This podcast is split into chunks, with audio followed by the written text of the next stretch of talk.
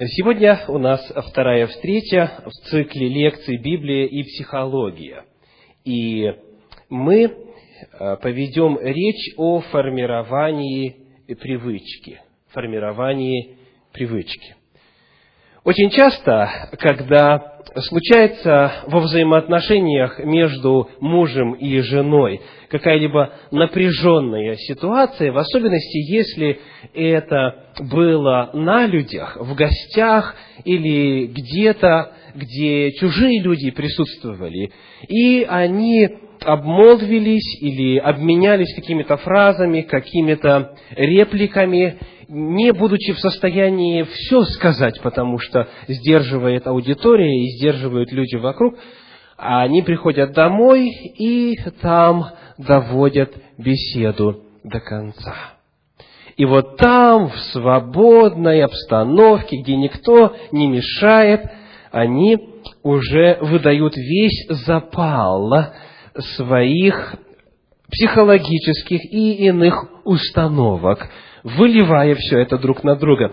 И вот, хотя разговоры могут быть разные, и причины их вызвавшие также, тем не менее, одна фраза очень часто встречается. Она звучит так. «Ну разве ты не знаешь, что у меня такой характер? Ну разве ты не знаешь, что я всегда так реагирую? Ты ведь знаешь это. Почему бы тебе заранее не принять это во внимание и в своих репликах, в своих фразах, в своих ответах в общении со мною исходить из своего знания того, что у меня именно такой характер. А раз у меня такой характер, то, соответственно, и реагировать нужно». Иными словами, когда идут разговоры на какие-то сложные, деликатные, противоречивые темы, очень часто, касается ли это семейной жизни или просто людей, знающих друг друга, можно встретить вот эту фразу. «Но ведь у меня просто-напросто такой характер». И человек это произносит с таким смыслом, как будто это нечто раз и навсегда определенное. Как будто характер – это нечто, не поддающееся никакой коррекции. Как будто это данность для человека. Как будто это то, с чем он родился, это его судьба, это его рок. И без такого характера он, в общем-то, перестает быть самим собою. Он и его характер неотделимы друг от друга. И в ответ супруг или друг говорит: «Но ты ведь знаешь, какой у меня характер. Почему бы тебе не вести себя, исходя из своего знания того, каков я?» Скажите, есть ли какая-либо перспектива или какой-либо просвет вот в такой позиции, в такой установке, когда два человека в конфликтной ситуации приглашают друг друга исходить из принятия характеров друг друга? Когда эти характеры не сходятся, когда эти характеры не похожи друг на друга, тогда решить проблему невозможно. Он приглашает ее делать то, что ей приятно, то, что ему приятно, она приглашает его делать то, что ей приятно. И в результате нет никакой надежды на улаживание конфликта. Знакома ли вам эта ситуация? Знакома эта проблема? Касается ли это семейных взаимоотношений, дружеских, братских, сестринских? Любые взаимоотношения наталкиваются на этот вопрос. Характер. И вот потому сегодня в рамках нашей темы формирования привычки давайте, во-первых, определим очень быстро, что такое характер, какое определение вы дали бы этому понятию? Что такое характер, по-вашему? Это сумма устоявшихся привычек. Очень точное, лаконичное, по-научному звучащее определение. Хорошо? Вы согласны с тем, что характер – это сумма привычек человека, не так ли? Или что-то еще? Это сумма всего того, как он обычно реагирует, как он на что-то откликается. В действительности, характер – это не что иное, как сумма устоявшихся привычек. И потому, если нам удастся, дорогие братья и сестры, если нам удастся найти ключ к изменению привычек, мы одновременно найдем ключ к чему? К изменению характера, а соответственно и к семейному, и к межличностному счастью и гармонии во взаимоотношениях. Итак, если нам удастся найти способ изменения привычек, мы соответственно решаем проблему характера, несовместимости характеров и проблему гармонии взаимоотношений. Стоящая цель, не правда ли? Давайте посмотрим, что Священное Писание говорит о привычках. Если у вас Библия с собой, откройте, пожалуйста, книгу Числа, 22 главу, 30 стих. Числа, 22 глава, 30 стих. Вначале скажу, что слово «характер» в виде существительного используется в Священном Писании и канонических книгах один раз всего. Слово «характер» в виде существительного, вернее, слово «привычка», прошу прощения, слово «привычка» в виде существительного используется только один раз и три раза в виде глагола, в форме глагола. Ну, давайте читать. Открыли Числа 22:30. «Ослица же сказала Валааму: не я ли твоя ослица, на которой ты ездил сначала до сего дня? Имела ли я привычку так поступать с тобою?» Он сказал: нет. Интересная иллюстрация, интересное место, не правда ли?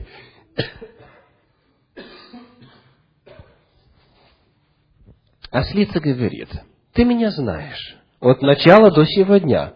У меня есть определенные привычки. Но некоторые из вас рассмеялись, когда я прочитал этот стих. Почему? Не по причине ли ассоциации, которая возникает с человеком, который говорит: у меня просто-напросто такая привычка. Привычка здесь представлена как нечто, что отражает определенный постоянный образ действия. То есть ослица говорит: я вот таким образом себя всегда вела. Вот. И это первое употребление в Священном Писании слова «привычка». Давайте посмотрим еще три примера. Это когда это слово используется в форме глагола. Первая книга Царств, 17 глава. Итак, Первое Царство, 17 глава, 39 стих. Первое Царство 17:39.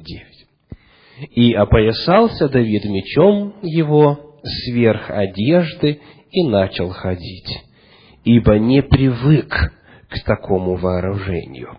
Потом сказал Давид Саулу: я не могу ходить в этом, я не привык. И снял Давид все это с себя». Снова очень ясно отражается суть этого понятия. Что значит «не привык»? Не было опыта такого. Вот и все. А почему Саул привык? Потому что Саул очень много раз это делал. И таким образом два раза мы встретили глагол «привык» в 39 стихе. И еще одно удивительное место у пророков. Пророк Иеремия, 13 глава, 23 стих. Иеремия, 13 глава, 23 стих. Сказано так: «Может ли ефиоплянин переменить кожу свою, и барс пятна свои? Так и вы можете ли делать злое, привыкши делать, то есть наоборот. Так и вы можете ли делать доброе, привыкши делать злое?» Я не зря прочитал сначала все наоборот. Потому что дело в чем? В привычке. Если человек привык делать доброе, может ли он делать злое? Как вы думаете? Вот мы сегодня должны ответить на этот вопрос. Будет ли для него естественно делать злое? И если человек привык делать злое, будет ли для него естественно делать доброе? Нет. Очень многие, читая это место Священного Писания, говорят: от привычек освободиться невозможно, от грехов освободиться невозможно, так же, как эфиоплянин не может переменить кожу свою и барс пятна свои. Но пророк Иеремия использует здесь, он не просто говорит: так и вы можете ли делать доброе, будучи злы. Он не говорит так. Давайте еще раз скажем. Пророк Иеремия не говорит: так и вы можете ли делать доброе, будучи злы. Тогда в действительности у нас была бы симметрия. Эфиоплянин является темнокожим, и он не может изменить свою природу. Барс имеет пятна, и он не может изменить свою природу, потому что это не поддается изменению. Но Иеремия не говорит: вы являетесь злыми в этом месте Священного Писания. Он говорит: вы что? Вы привыкли делать злое. Таким образом, он указывает именно на привычку, как на корень проблема в поведении человека. Вот и все, что Библия говорит о привычке. В виде существительного один раз, три раза в виде глагола. Главная мысль, которую мы успели выяснить на основании этих мест Священного Писания, заключается в том, что ключ здесь, в формировании привычек, всего лишь навсего, попросту в повторении какого-либо дела. А теперь давайте посмотрим, что известно о формировании привычек с точки зрения физиологии человека, с точки зрения строения нервной системы, строения нервной клетки. Посмотрите, пожалуйста, на этот слайд. Здесь представлена нервная клетка человека. Она состоит из тела, внутри которого ядро, и еще двух элементов. Дендриты – это маленькие отросточки от тела клетки, это нервные волокна, и аксон – это тоже нервное волокно, это нервная ткань, только она намного длиннее дендритов и намного толще. То есть, фактически, нервная клетка визуально немного похожа на луковицу. Да? Есть как бы тело, от него корни, это дендриты, и вверх идет аксон. Если это луковица, с одной, вот, зеленой, с одним зеленым побегом. Итак, нервная клетка является основным структурным и функциональным элементом нервной ткани. Отличительными особенностями нервной клетки являются высокая возбудимость и способность по своим отросткам и телу проводить возбуждение, за счет чего реализуется главная функция нервной клетки – переработка и передача сигналов от рецепторов к исполнительным органам организма, к мышцам и так далее. Основная масса нервной клетки сосредоточена, или основная масса нервных клеток сосредоточена в головном мозге. Всего у человека насчитывается около 100 миллиардов нервных клеток. Среди отростков выделяют два вида, как я уже сказал, аксон и дендрит. Я сейчас цитирую немного из малой медицинской энциклопедии. Аксоны отличаются от дендритов длиной. Дендриты обычно более короткие и ветвистые, чем аксоны. Аксоны составляют основу организации нервных волокон и проводящих путей головного и спинного мозга. При этом дендриты служат проводниками нервных импульсов к нервной клетке, а аксон от нервной клетки. Итак, дендритами, говоря упрощенно, нервная клетка захватывает импульс, захватывает сигнал и аксоном передает его дальше. Схематическое изображение нервной клетки показывает очень интересную картину. Если бы взять все тела нейронов, то есть нервных клеток головного мозга, и выстроить их в одну линию, то ее длина составила бы приблизительно 1000 километров. Только в головном мозге такое огромное количество нейронов, нервных клеток. Длина составит 1000 километров. Слово «аксон», чтобы легче было запомнить, происходит от греческого слова, которое так и звучит «аксон». И «аксон» означает «ось». Ось.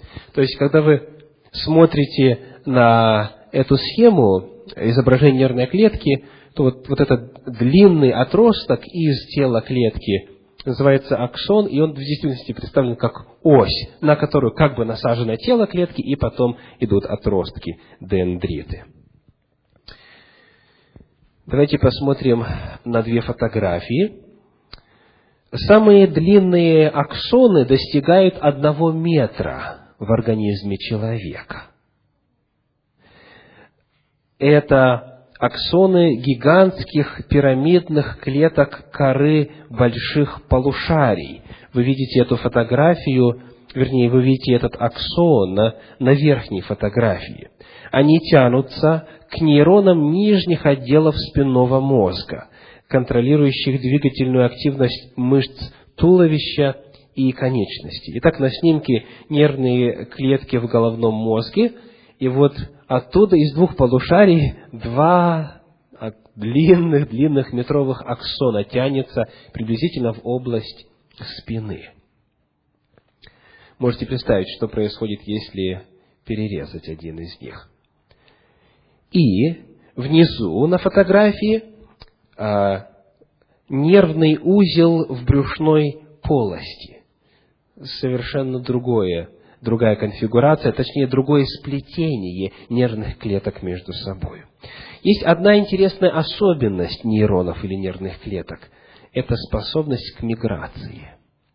Это удивительная регенерирующая способность, которую Господь заложил в организм человека. То есть, нервные клетки погибают, это известно.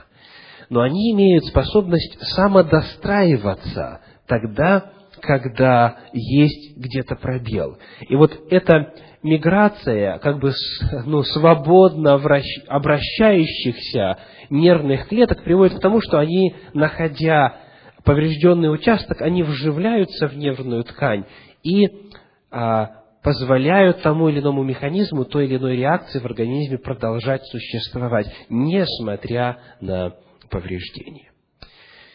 Итак, это в общих чертах, упрощенно, рассказ о строении нервной клетки человека.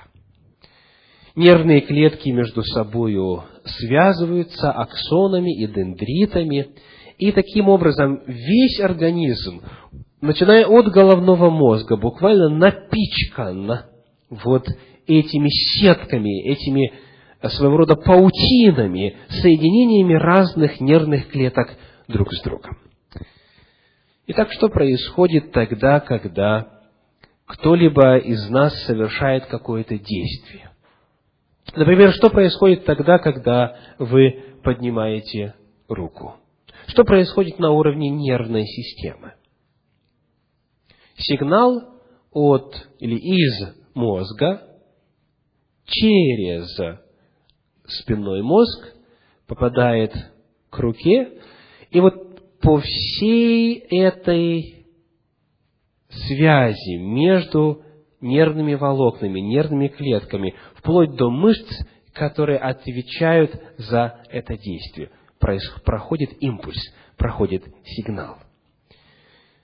И вот, когда этот сигнал пробегает по нервным клеткам, он между ними производит связь. Одного раза недостаточно для того, чтобы нервные волокна срослись друг с другом. Но когда одно и то же действие повторяется много-много раз, то в теле человека начинают образовываться как бы такие проторенные тропы, хорошо протоптанные, асфальтированные дороги или шоссе. От мозга к каким-то органам, и человеку уже не нужно всякий раз сознательно посылать импульс к тем или иным частям организма. Это становится автоматическим. Например, когда человек берет ложку в руку и размещает в этой ложке определенное количество борща или иной жидкости и несет к ротовой полости. Скажите, он думает при этом, под каким углом необходимо ложку держать, как повернуть ее так, чтобы попасть в нужное место? Думает или нет? Конечно же, думает, когда он только учится это делать. Когда ему годик или два, или когда он только начинает свой жизненный путь. Но потом это становится автоматическим. То есть мы делаем это, даже не задумываясь. Почему? Потому что, упрощенно говоря, в нашем организме на уровне нервной системы проторена дорога. Это знакомый сигнал, это знакомый импульс. И это делается автоматически. Или чистка зубов, или любое другое дело, которое мы повторяем много-много раз. В прошлый раз мы приводили пример вождения автомобиля. То же самое. Видишь красный свет светофора, нога знает, что делать. Иными словами, привычка – это много раз пропущенный через нервную систему человека импульс. Например, человек, который раздражителен по характеру. Раздражителен почему? Потому что он много-много раз проделывал на уровне своего внутреннего мира, на уровне нервной системы, именно такую реакцию. И потому, когда что-то выходит из-под его контроля, он тут же начинает раздражаться, даже еще до того, как он успел подумать. Почему? Все потому же. Потому что его организм очень много раз эту операцию проделывал. Касается ли это эмоций человека, чувств человека, привычек человека на уровне действий или на уровне внутренней реакции? Касается ли это речи человека? Почему у человека вылетают определенные слова в определенной ситуации в обход головному мозгу? Потому что он это делал очень много раз. Итак, когда мы задаемся вопросом о том, что лежит в основе той или иной привычки, то специалисты говорят следующее.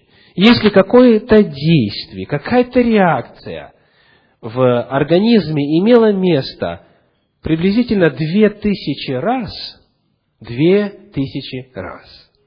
Это становится привычкой. Это становится вот этой утрамбованной, очень хорошо протоптанной, заасфальтированной, иногда даже зацементированной дорогой. Итак, 2000 раз.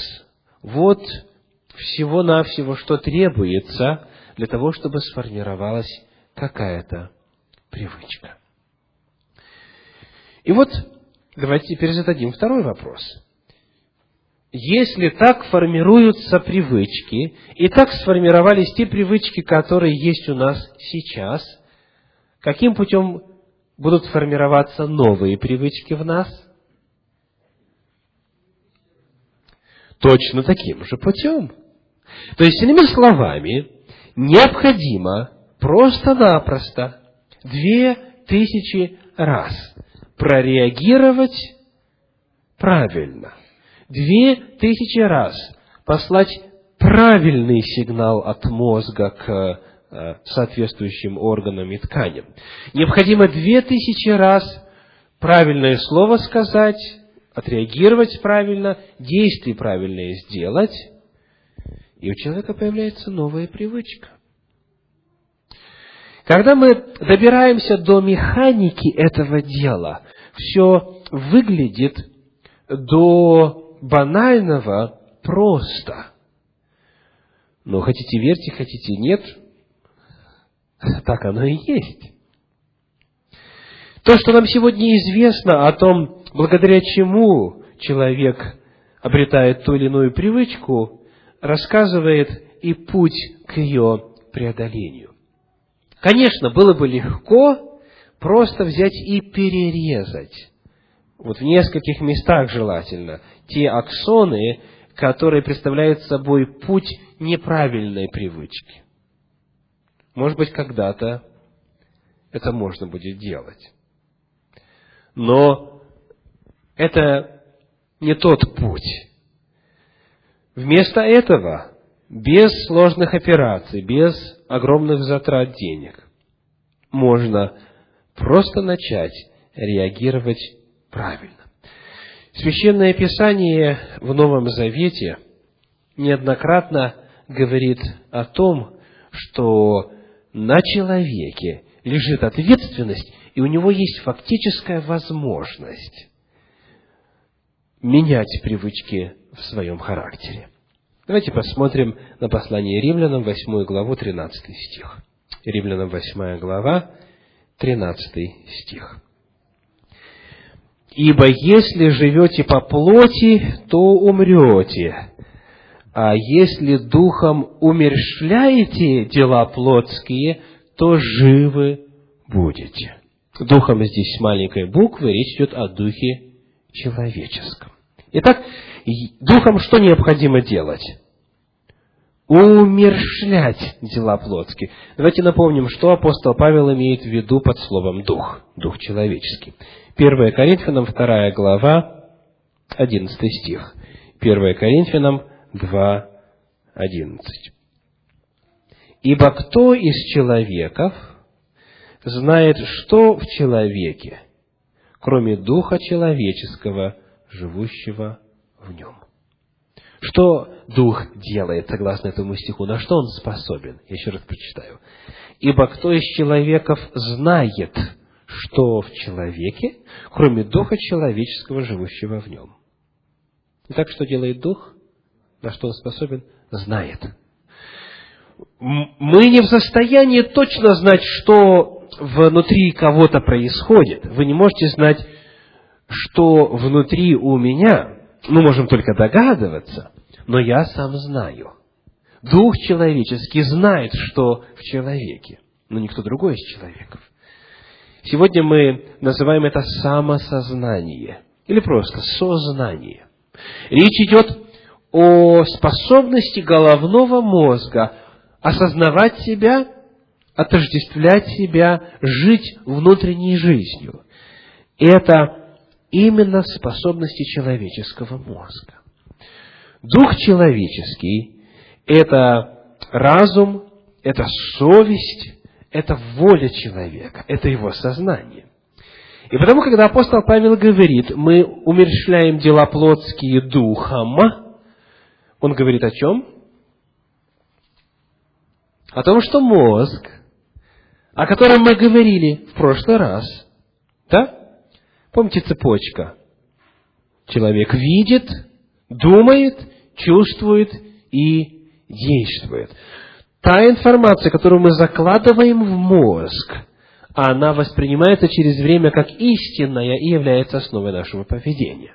Так вот, когда человек, находясь в процессе обновления своего ума, преобразует свой ум, он начинает, именно пользуясь высшими способностями своего человеческого естества, посылать по этим метровым аксонам дальше в организм человека, по всей нервной системе начинает посылать правильный импульс, правильные мысли, правильные побуждения. И он фактически умерщвляет дела плотские, то есть греховные дела, когда он поступает правильно. Еще одно место Священного Писания на эту тему, 1 Коринфянам, 9 глава, стихи с 25 по 27. 1 Коринфянам, 9 глава, стихи с 25 по 27. «Все подвижники воздерживаются от всего. Те для получения венца тленного, а мы нетленного. И потому я бегу не так, как оно неверное, бьюсь не так, чтобы только бить воздух, но усмиряю и порабощаю тело мое, дабы, проповедуя другим, самому не остаться недостойным». Что апостол Павел делает со своим телом? Умерщвляет и порабощает. Как? Точно так же он говорит, как делают это спортсмены. Если вам приходилось когда-нибудь изучать, благодаря чему спортсмены способны на то, что кажется невероятным для среднего человека, то вы узнали очень интересный принцип. Оказывается, то, на что способны спортсмены, чем они нас удивляют, это только в среднем на 15% вопрос физиологии, то есть вопрос тела, вопрос мышц, вопрос физических способностей. На 85% это вопрос чего? Сознания. Или, как говорят американцы, it's 85% mental и only 15% physical. То есть получается, что спортсмены, которые говорит апостол Павел здесь, все подвижники воздерживаются от всего. Своим разумом они заставляют свое тело тренироваться, проходить через эти препятствия, через боль и так далее, и так далее.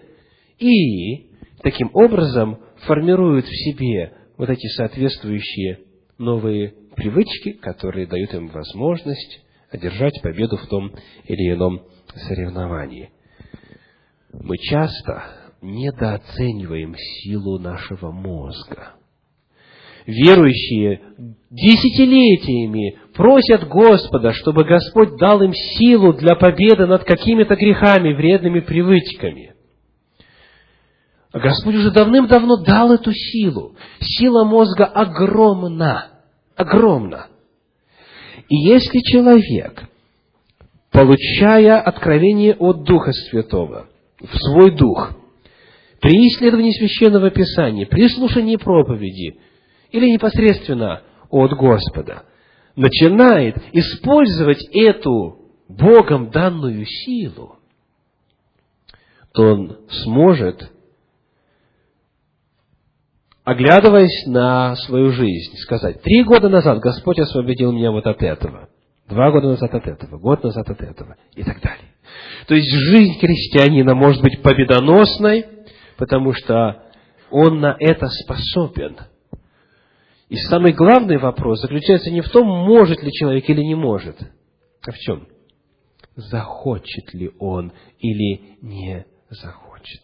Главный вопрос – это вопрос мотивации. Знаете ли вы, например, что в тюрьмах вот этой страны, Соединенных Штатов Америки, очень легко решается проблема наркомании? То есть попадается человек, который уже годы и годы болен наркоманией, находится в состоянии наркотической зависимости очень многие годы своей жизни. Его просто-напросто запирают, грубо говоря, в комнату, не дают наркотиков, происходит процесс детоксикации. Это, конечно, сопряжено со страшными, просто невообразимыми муками организма, потому что организм привык в том, что в обмене веществ участвуют наркотики. То есть функция печени, которая вырабатывает естественные наркотики в организме человека, она подавлена. Но, тем не менее, проходит процесс детоксикации, и затем, если человеку на протяжении всего его срока, 3-5 лет и так далее, не вводит в систему наркотики, становится свободным. Другие платят за то же самое многие тысячи долларов, чтобы пройти процесс детоксикации, где человеку помогают и дают соответствующие медикаменты, которые ослабляют вот эти симптомы и так далее, и так далее. Но, в принципе, проблему наркомании достаточно просто решить. Достаточно человеку иметь достаточно мотивации для того, чтобы запереть самого себя вот в эту комнату, где происходит процесс детоксикации. Наркотики вышли из системы. Нервная система восстанавливается, налаживаются нормальные, естественные пути и дороги в работе нервной системы, и человек от этого свободен. Если эта проблема, настолько серьезная проблема, так относительно легко решается, относительно легко в плане метода, в плане мучений, через которые человеку приходится пройти, чего стоят тогда все остальные проблемы внутренней реакции человека? Таким образом, сегодня, когда мы рассматриваем с вами тему формирования привычки, я хочу всех вас призвать к тому, чтобы востребовать Богом данный и заложенный в каждого из нас механизм могущественной силы сознания над телом человека. Касается ли это внутренней реакции, слов человека или его действий. Формирование привычки происходит в течение повторения одного действия 2000 раз. Начните считать, и да благословит вас Господь. Аминь.